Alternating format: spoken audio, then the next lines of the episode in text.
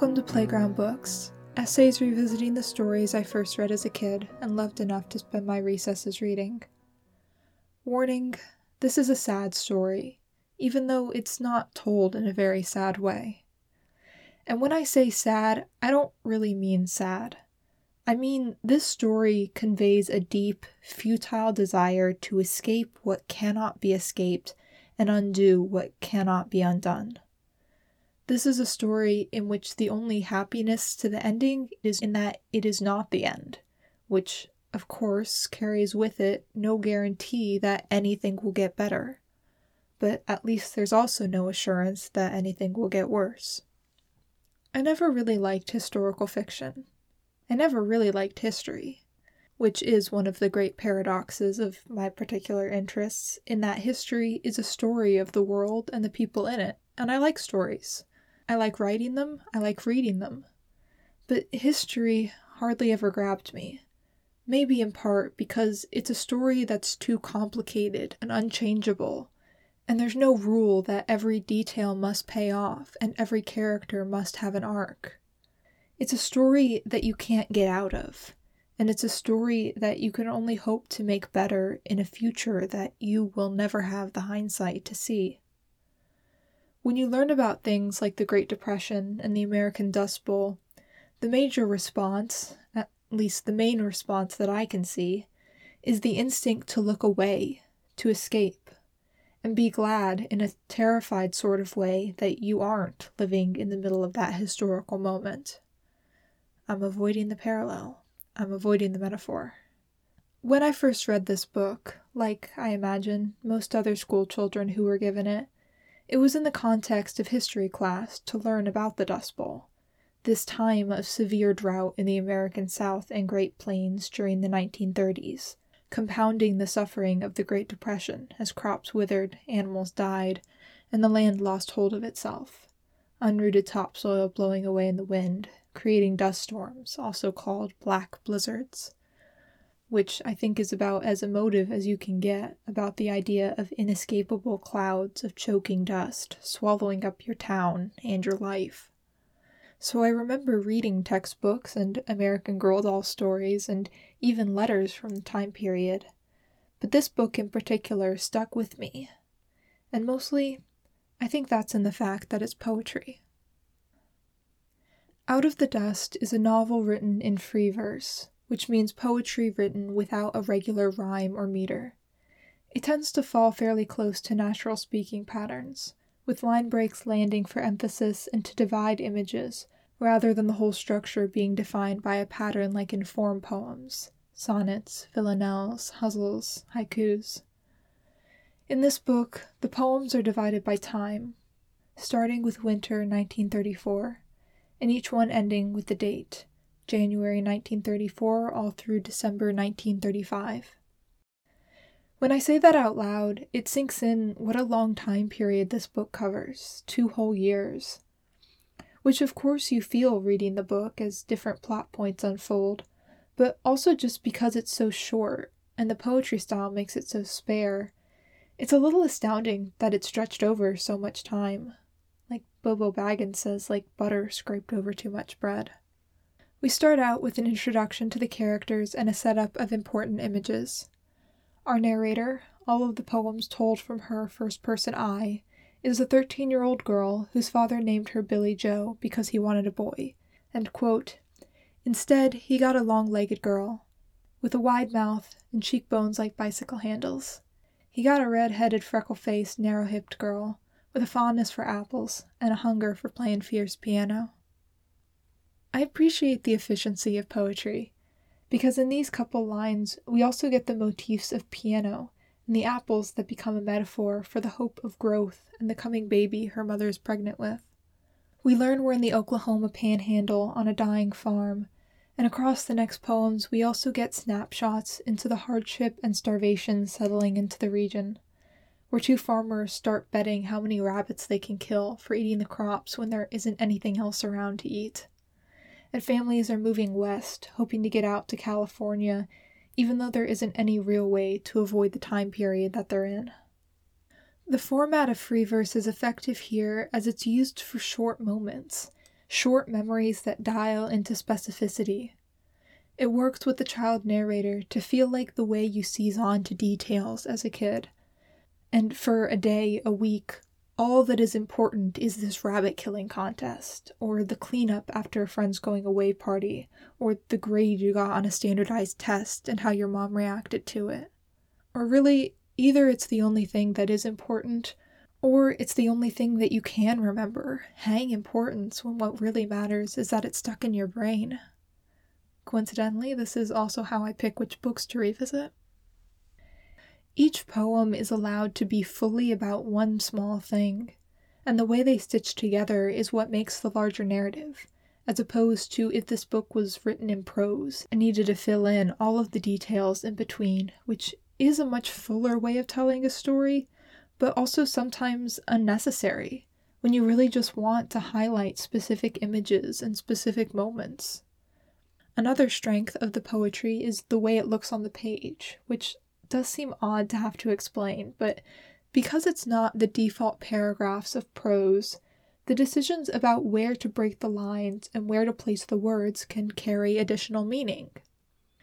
Billie Jo is invited to play a piano solo at a local show, and in the poem titled On Stage, every other line is offset so that taken together, they look like black and white piano keys.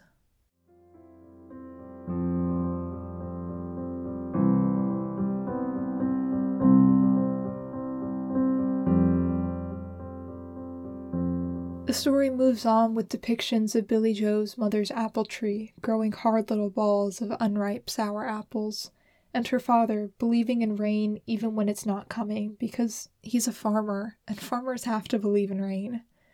It captures the sheer futility of the Dust Bowl and the Great Depression that I had such a hard time facing in elementary school, when any relief or change in the situation is completely out of your control.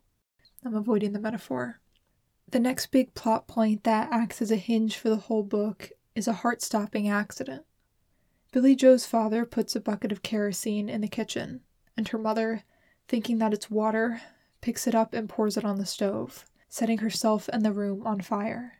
She frantically runs out the door into the garden, and Billie Jo tries to help, but here again is a trick or power of the poetry in that the line breaks allowed for delayed information to amp up the impact. Because when Billie Jo picks up the pail of kerosene, searing burns into her piano playing hands, and she throws it out the house, out the same door that her mother just fled through. Quote, I didn't know. I didn't know Ma was coming back. There's a moment like this in a lot of stories that are hard to read. And sometimes I do have a difficult time with them because in a novel, bad things have to happen. Things have to go wrong, otherwise, there's no conflict. If Bertha Mason isn't revealed, Jane Eyre doesn't find out the truth about Rochester. If Obi Wan doesn't die, Luke isn't motivated to blow up the Death Star. If there's no Box Hill, Emma doesn't realize she has to change and become a better person. But at the same time, when you're inside the story, there is nothing more that you want than to undo it. So you have this simultaneous feeling of deeply wanting this not to happen when the story only exists because it did happen. You may want a different story to be told, but this is the one you get, the life you get when the world is so deep in dust. Billie Jo gets a mother who smells like scorched meat and only survives in agony long enough to give birth to a baby brother who also dies within a few days. She gets a father who sinks into a depression of drinking and ignoring her, and she gets people whispering at the funeral, Billie Jo through the pail. Billie Jo through the pail of kerosene. At the same time, on top of the horrible drought, there comes a wave of grasshoppers eating everything in their path another unstoppable force of nature destroying life with nothing you can do about it. And the unripe apples on the tree that symbolized growth and new life are nothing but cores by the time the woman who cultivated them dies. It feels unfair, but it's hard to say that it's unreasonable to have written when the book is based on real historical events, where families did watch their lives dry up and get eaten away, and probably did think, like Billie Jo does, Maybe none of us were meant to be here. Let's talk about types of conflict and which show up in this story. The two overarching categories are internal and external. Good stories have both. Internal conflict is man versus self. Excuse the gendered terminology. Especially in the latter half of Out of the Dust, Billie Jo struggles more with what she wants and what she feels like she should do, or even what she can do. She contends with her own fears and traumas, and it does make her a more well realized character. But still, this conflict can't help but be dwarfed by her context, her external conflict. Lists of these appear in slight variations, but together all of them up, there's man versus man, man versus society, man versus technology, man versus supernatural, man versus fate, and obviously the big one in the book, man versus nature. Technology and supernatural aren't relevant here. Man and society only pop up in brief isolated poems, like The Rabbit Bet and The Rumor Ring. And fate is compelling to me from a meta perspective, especially with historical fiction in horrible historical moments. Dropping a character down into this setting kind of is sealing their fate before you begin. There's less ambiguity about where this story can end there's no possibility of radical escape from fate, unless you're okay with knowing you've crossed into revisionist history, and that in itself is enough to strike fear into the heart of any oracle or blind soothsayer. But we still here have to come back to man versus nature, which has an interesting ability of these types of conflict to be among both the most tangible and the most overwhelming, in the meaning that it will overwhelm you. I can't help but keep using the word futile here. Bearing all that in mind, where can Karen Hesse take us with this story? Except letting life go on. There are dust storms compared to volcanoes, and Billie Jo holds herself together when she and her father feel like they don't know each other anymore. The burns on her hands from the kerosene mean that she can't play piano without pain. And in one poem, she goes to see a neighbor's flower that blooms only one night a year and burns up with the first light of the sun. She gets good test scores on an annual state exam and remembers the year before when she was upset at her mother's subdued reaction that she knew she could. One of those little things that aren't enough until you have nothing. Her teacher talks about how the Great Depression and the Dust Bowl snuck up on the country because of people's own actions, and says, quote, Such a sorrow doesn't come suddenly. There are a thousand steps to take before you get there.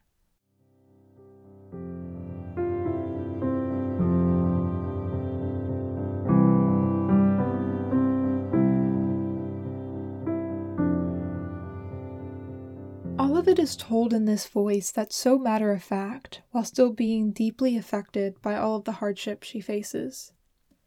When Billie Jo says, I have to go away and walk off the feeling, even that simple statement conveys her soul carried trauma. But because it's presented through the vocabulary of a Southern child, there's a roughness and an undisguised quality to the events. That's not a slight against Southern children, by the way. I was a Southern child. But they aren't cloaked in decorations of style, just like they aren't hidden in wordiness of prose. Each poem is told in a very close retrospective, so that they read like diary entries and a little bit like letters, giving the book the feel of an epistolary novel that locates it in the past. Eventually, Billie Jo starts trying to play the piano again and places third in a talent contest where she can't even hold the award after because her hands are in such pain.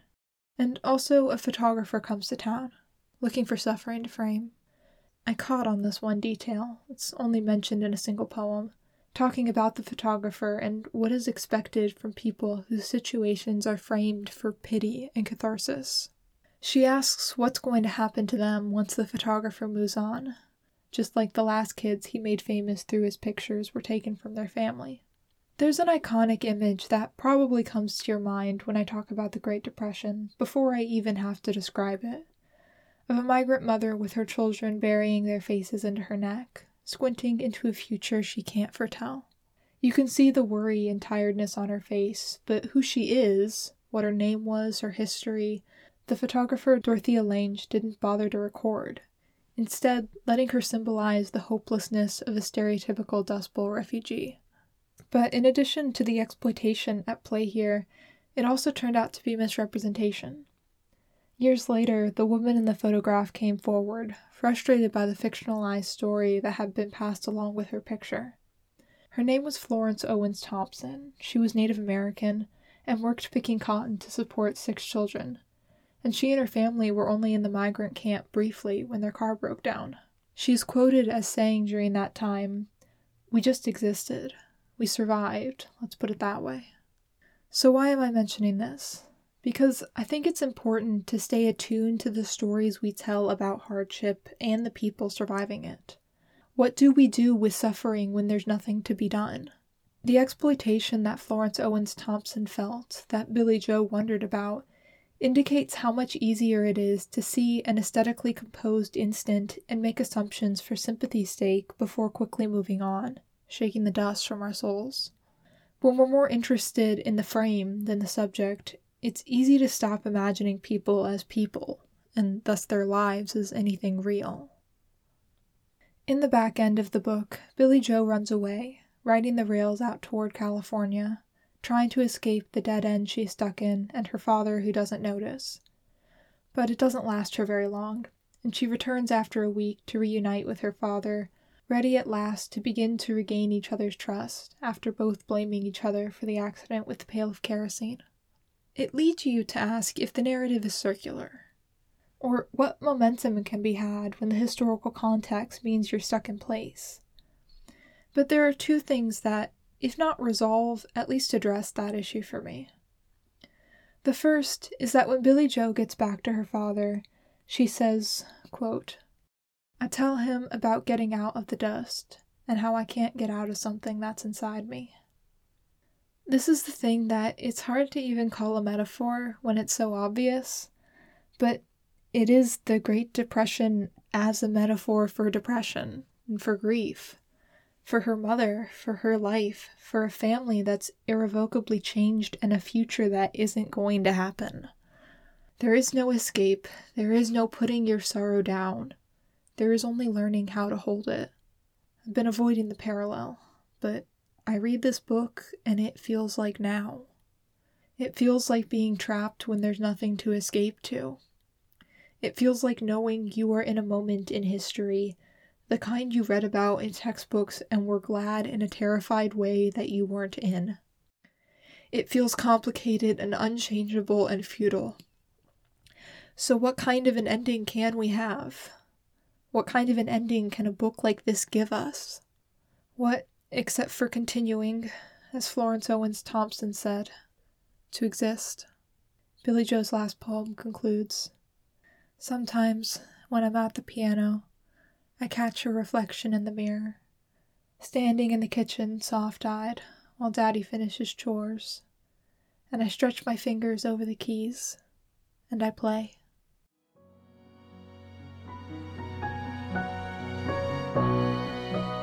Thanks for listening. The music is by David Hilowitz, the book is by Karen Hesse, the opinions are by me. For the next episode, I'll be rereading The Tale of Despereaux by Kate DiCamillo. Talk to you then.